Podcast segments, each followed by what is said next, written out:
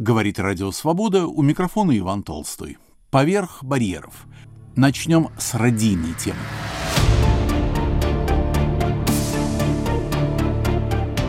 Свобода, отраженная в волнах. Эта фраза была бы дешевой красивостью, если бы не технологическая точность этого выражения – Короткие волны лучше всего распространяются на дальние расстояния, если они в своем прыжке отразились от водной поверхности. Это отлично понимают радиоинженеры. Вот почему антенны передатчики коротковолнового сигнала, несущего советскому слушателю передачи «Радио Свобода», были расположены в Испании, в местечке Палс, прямо на пляже под Барселоной.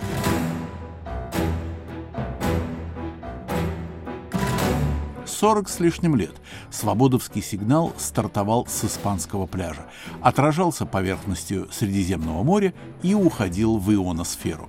А мы сидели дома, точнее, на даче или в деревне где-нибудь в глуши и подстраивали свои приемники, радуясь, что сигнал, случается, доходит вполне чистым и сильным. И ведь кто-то этот сигнал нам отправлял, хлебнет своего германского пивка и жарит нам всю правду матку. Оказалось, что не пивка, а что у них там в Барселоне попивают. И вот сегодня мы познакомимся с таким человеком, чьей профессией на протяжении 40 лет было знакомить нас с запретными плодами.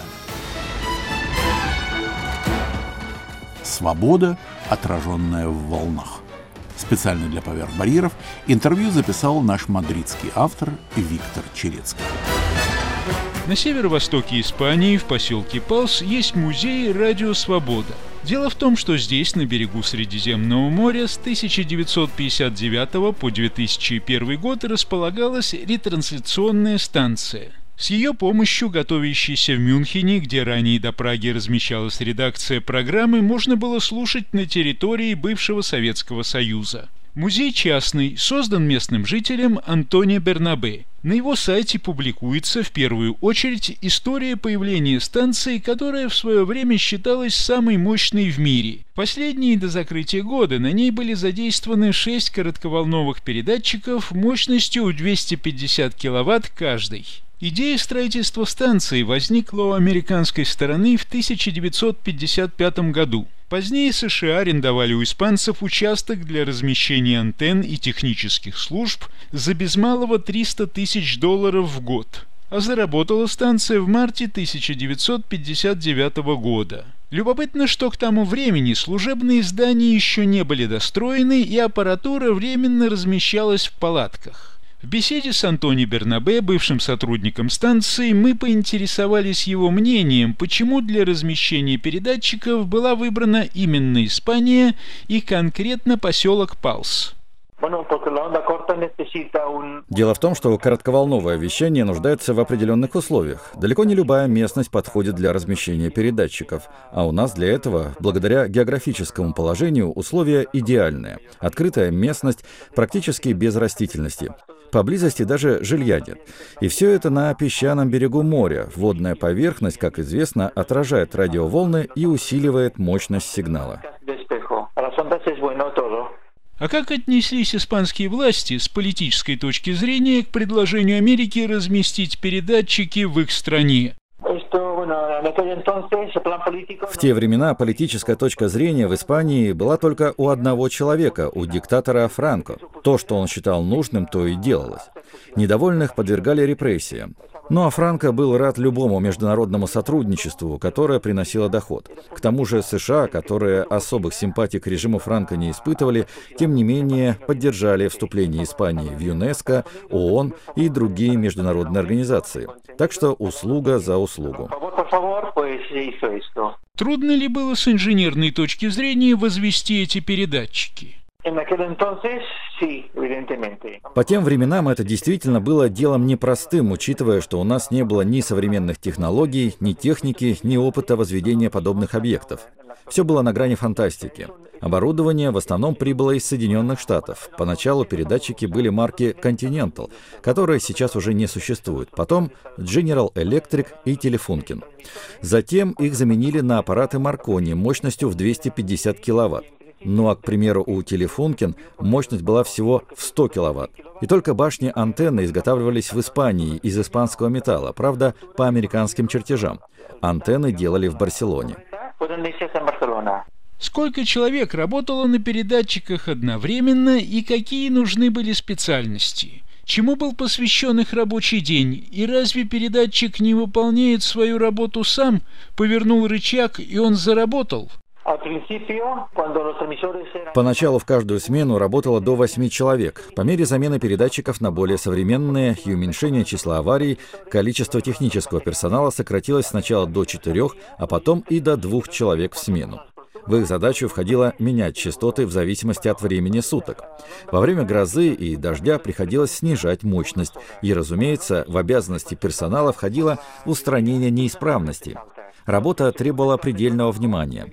Однажды я по ошибке вместо выключения одного передатчика выключил все и таким образом прервал трансляцию. Правда, ненадолго. В первые годы работы станции там был задействован технический персонал разного профиля, имевший опыт работы на радио. В дальнейшем к обслуживанию стали привлекать электронщиков вроде меня, которые на радио до этого никогда не работали, но разбирались в электронной технике. Кто был сотрудником этого центра? Местные, иностранцы? В первые годы существования станции там работали только приезжие, испанцы из других регионов страны. Ведь население Палса занималось в основном ловлей рыбы и сельским хозяйством. Людей с подходящей специальностью не было. Но руководителями были иностранцы, американцы, одно время даже кубинец. Были и русские, они работали переводчиками. Одного, как я помню, звали Виктор Синкевич. Он вышел на пенсию в 1995 году. Переводчики в основном выполняли функцию контролера, в том числе искали в программах новости, касающиеся Испании, и информировали об их содержании испанские власти. Таким образом, франкистский режим следил за тем, что американское радио вещало об Испании. Выполняли ли передатчики свою задачу? Ставили ли своей целью преодолевать глушение? И вообще, что в Испании было известно о работе советских глушилок? Думаю, что свою задачу передатчики выполняли, и содержание программ доходило до русского народа. Что касается оборудования, то оно, безусловно, с годами совершенствовалось. Мы над этим постоянно работали, полагая, что преодолеть глушение, о котором нам было хорошо известно, можно лишь повышая мощность радиосигнала. Мы старались достичь максимальной мощности, чтобы люди повсюду могли нас хорошо слышать. Как вы и ваши коллеги относились к содержанию транслируемых передач? У вас были собственные политические взгляды? Мы не понимали содержания, но знали, что речь шла об информации, получить которую люди не могли из прессы своей страны, живущей за железным занавесом. Аналогичная ситуация была и в Испании во времена Франка. Мы тогда получали правдивую информацию по радио Перенайка, которая выполняла роль аналогичную роли свободы. Только так испанцы могли узнать о том, что действительно происходит в мире. Среди наших сотрудников были люди разных убеждений. Были коммунисты, были франкисты, но это не мешало нашим профессиональным отношениям. Работа на станции всем нравилась и с политической точки зрения, и с профессиональной. Для меня лично это были лучшие годы жизни. Присутствие на пляже на берегу моря огромных антенн, вероятно, не самое обаятельное соседство. Как относились к этому жители Палса и туристы? Я думаю, что отрицательное. Некоторые, к примеру, жаловались, что наши установки мешают работе их телевизоров и радиоприемников. Впрочем, подобную проблему можно было легко устранить, защитив аппаратуру от помех, но они не знали, как это сделать. И еще не нравилось присутствие антенн на пляже. Причем больше всех протестовали не коренные жители Палса, а приезжие. Кроме того, про станцию распускали различные слухи, что под ней находятся подводные лодки или ракеты, что по ночам на ее территории устраивают шабаш ведьмы, разгуливают привидения. Распространению слухов способствовал тот факт, что доступ на территорию станции был закрыт для посторонних, и местные жители не особо знали, чем она занимается. В испанской глубинке 50 лет назад было полно средневековых предрассудков. Люди не только боялись ведьм, но даже считали, что станция, как проклятие, послана им за грехи, и что на них может в любую минуту обрушиться еще больший гнев Божий. В это они верили. Почему в 2006 году, то есть через пять лет после закрытия станции, башни антенны понадобилось взрывать, а, к примеру, не демонтировать? Потому что так было дешевле. Металлические конструкции отправили в металлолом в Барселону. Я связался с теми, кто этим занимался, и попросил назвать приблизительный вес полученного металла, но мне так и не ответили. Антенны, как и здания с находившимся в них оборудованием, являлись к тому времени собственностью Испании. Когда американцы уходили, они передали станцию испанской стороне с правом поступить с ней, как ей заблагорассудится. Добавим, что в последние десятилетия в Палсе, как и на всем испанском побережье, бурно развивался туризм. Строились гостиницы и так называемые пляжные квартиры для любителей проводить отпуск у моря, испанцев и иностранцев. Отдыхающие на местном пляже теперь даже не догадываются, что здесь некогда возвышались грандиозные башни-антенны «Радио Свобода». Память о них хранит лишь в своем музее Антони Бернабе.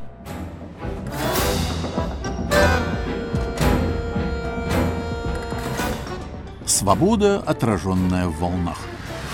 С создателем музея «Радио Свобода» Антонио Барнабе беседовал наш мадридский автор Виктор Черецкий. Посмотрим на эту же историю с другой стороны, буквально с другой, со стороны тех, кто глушил свободу. Трехмерным был мир советского человека. Глушение водки, глушение рыбы, глушение западных радиостанций. По заграничному джеминг, на профессиональном языке сигнал радиоподавления. В интеллигентской среде джаз КГБ. Хрен редьки не слаще. Приписывать все цензурные грехи большевикам было бы в данном случае несправедливо – историк глушения, журналист Римонтас Плейкис, бывший министр связи и информатики Литвы, рассказывает свои интереснейшие и дотошные книги о пионерах в этой области, немецких вооруженных силах, пресекавших вражеское радио еще в годы Первой мировой. В начале 20-х Рейхпост, почтовая служба Германии, глушила радиотелефонную линию между Петроградом и Парижем, а в 23 году французы из Эйфелевой башни создавали помехи связной радиостанции Берлина.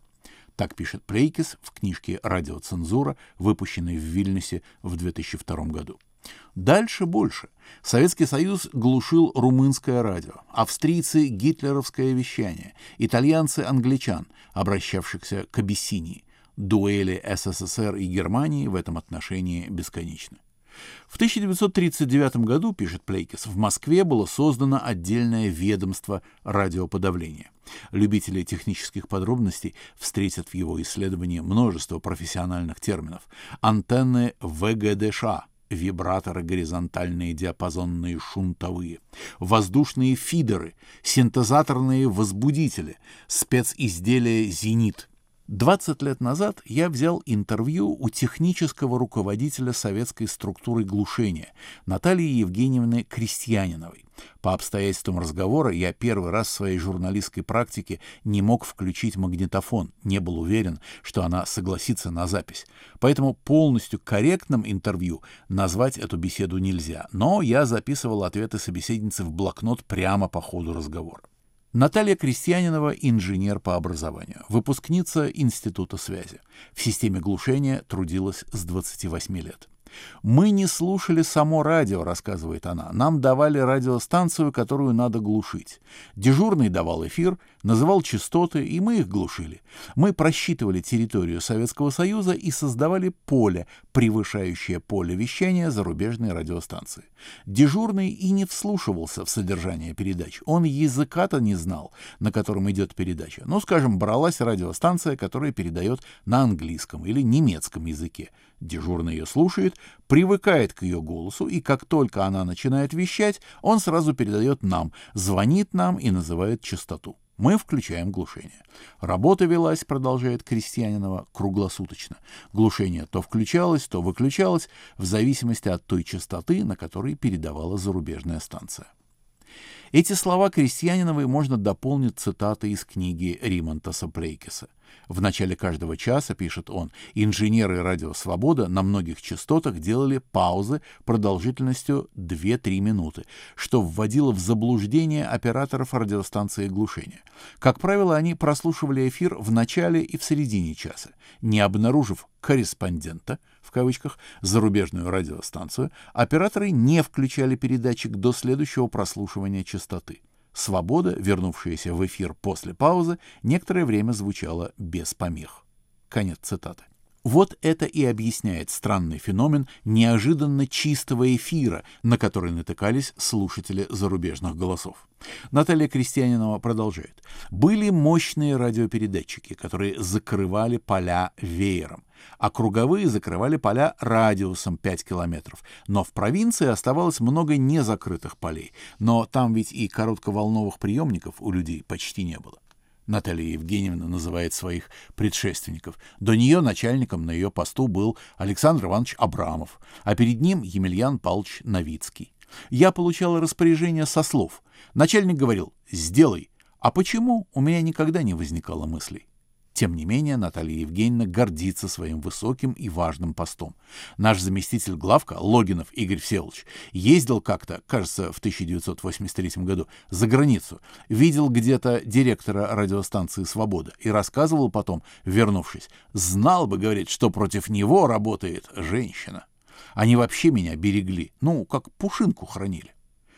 Гордость гордостью, но Наталья Крестьянинова явно испытывает некоторую неловкость. В ней бродят сомнения, она задумывается. Напомню, что нашему разговору 20 лет. Настроения конца 90-х были весьма ревизионистские. Я уверен, что сегодня такой беседы с ней не получилось бы. Наверное, продолжает она, все это надо было делать. Мы ведь, как все советские люди, как газеты, так и мы. Это журналист осмысливает информацию, а человек технический, исполнитель, он просто включает передатчик и ни о чем не думает. Это мы теперь анализируем, что чего, а раньше ты приходишь, видишь, как до тебя делали, ну и ты делаешь. Мне же было 28 лет, когда я туда пришла. Раньше люди в 28 лет были гораздо наивнее. А если при мне кто-то рассказывал, что слушал свободу, что свобода передавала то-то и то-то, меня, скажу честно, содержание разговора совершенно не интересовало. Мне просто было больно, что я плохо работаю. Старания Натальи Евгеньевны и ее коллег отразились в советской сатирической поэзии. Известные крокодиловские авторы Владимир Дыховичный и Морис Слободской, последний, кстати, участвовал в написании сценариев «Операция И», «Кавказской пленницы» и «Бриллиантовой руки», сочинили в 1957 году такие куплеты о типичном клиенте Крестьяниновой. Название «Вольный сын эфира» из цикла «Бесполезные ископаемые». Затихла спящая квартира, одна из тысячи квартир, Бьет полночь, вольный сын эфира включает свой приемник мир. В своем порыве одиноком, чем увлечен он в час ночной, что ищет он в краю далеком, что кинул он в стране родной, Играют волны, что-то свищет, приемник воет и хрипит. Увы, симфонии он не ищет и не от оперы бежит. Он не стремится к дальним джазам, и ни Равель, ни Дебюсси влекут его пытливый разум. Нет, все его усилия разом ушли на поиск BBC. Он днем и тихо незаметен, и только ночью в тишине, когда эфир сплетен из сплетен, он на волне, он на коне — Пусть по ночам не видит снов он, иное дорого ему, он информирован, подкован и точно знает, что к чему. Пусть в эту ночь, как всю неделю, опять забытая одна, в слезах в супружеской постели, развода требует жена, не зря и сон, и отдых отдан, как мутит воду Вашингтон, и как пускает уток Лондон, собственно ушно слышит он. Такое делается в мире, так говорят они про нас. Есть что порассказать в квартире. Да, братцы, это вам не таз. Он кладезь ложных информаций. Он знает все, что не спроси. А все источники сенсаций и же еси у BBC. Он у приемника не дышит, он верит только голосам, а не тому, что правда пишет, и не тому, что знает, слышит и в нашей жизни видит сам. Ночь на исходе, спит квартира, глазок приемника мигнул, и жалкий блудный сын эфира, обебессиленный, заснул. Куплеты оценила нью-йоркская газета «Новое русское слово» и по свежим следам перепечатала их. С Нью-Йорком связан и еще один сатирический эпизод, на этот раз непосредственно касающийся свободы. Единственной станции из всех зарубежных, которую подавляли с самого первого дня, с 1 марта 1953 года, все 35 с половиной лет. Каждый день, каждый час, каждую минуту. И все-таки одно исключение было сделано. В 1960 году Никита Сергеевич Хрущев выступал в американском национальном пресс-клубе в Нью-Йорке. Речь его продолжалась около получаса. «Свобода», в отличие от всех советских каналов, передавала ее в прямом эфире. Сотрудники нашего Нью-Йоркского бюро заключали друг с другом пари, будет глушение или нет. Цензура в Москве приняла моментальное и разумное решение – забивать речь собственного первого секретаря даже в логове проклятого капитализма нелепо. Все полчаса Никита Сергеевич шел на волнах свободы без единой помехи. Правда, советские слушатели об этом ничего не знали. Архивные документы о том, как принималось решение снять глушение в 1988 году, мне неизвестны. Однако есть некоторые воспоминания, записанные историком Владимиром Тольцем. Цитирую из его радиопередачи «Разница во времени», вышедшей 27 ноября 2004 года. И Вадим Медведев, и Вадим Загладин были одними из тех высших и немногочисленных партчиновников, которые принимали решение об отмене глушения свободы. Как это было, расспрашивал я Вадима Валентиновича Загладина. Да уже ничего не помню. Ну, в общем, могу сказать только одно, что, конечно, это вопрос, который довольно долго обсуждался. Были сторонники, были и противники этого, как всех тех явлений новых, которые принесла перестройка, они имели одних и тех же противников, сторонников, что и вопрос о снятии глушения. Это была общая, так сказать, тенденция или выступать за демократизацию, за какую-то свободу действительно информации или нет. И это касалось всего, и глушения, и других вещей. Причем, э, пожалуй, наибольшее значение имела борьба по вопросу о правах человека, потому что это был узловой момент. Все остальное производное, в общем-то. И только благодаря Михаилу Сергеевичу Горбачеву удалось добиться того, чего добились. То есть перехода от какого-то активного неприятия самой проблемы прав человека в том виде, как она вот обсуждалась, включая сюда и глушение передач зарубежных. Если бы не он, то ничего бы тут не было.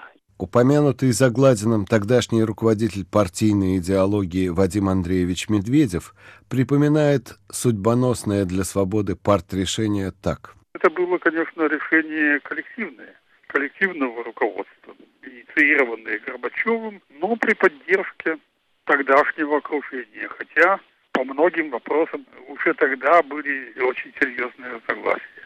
Но в этом вопросе, насколько я помню, разногласий не было потому что все понимали, что уже это назревший вопрос, и без решения его не обойтись.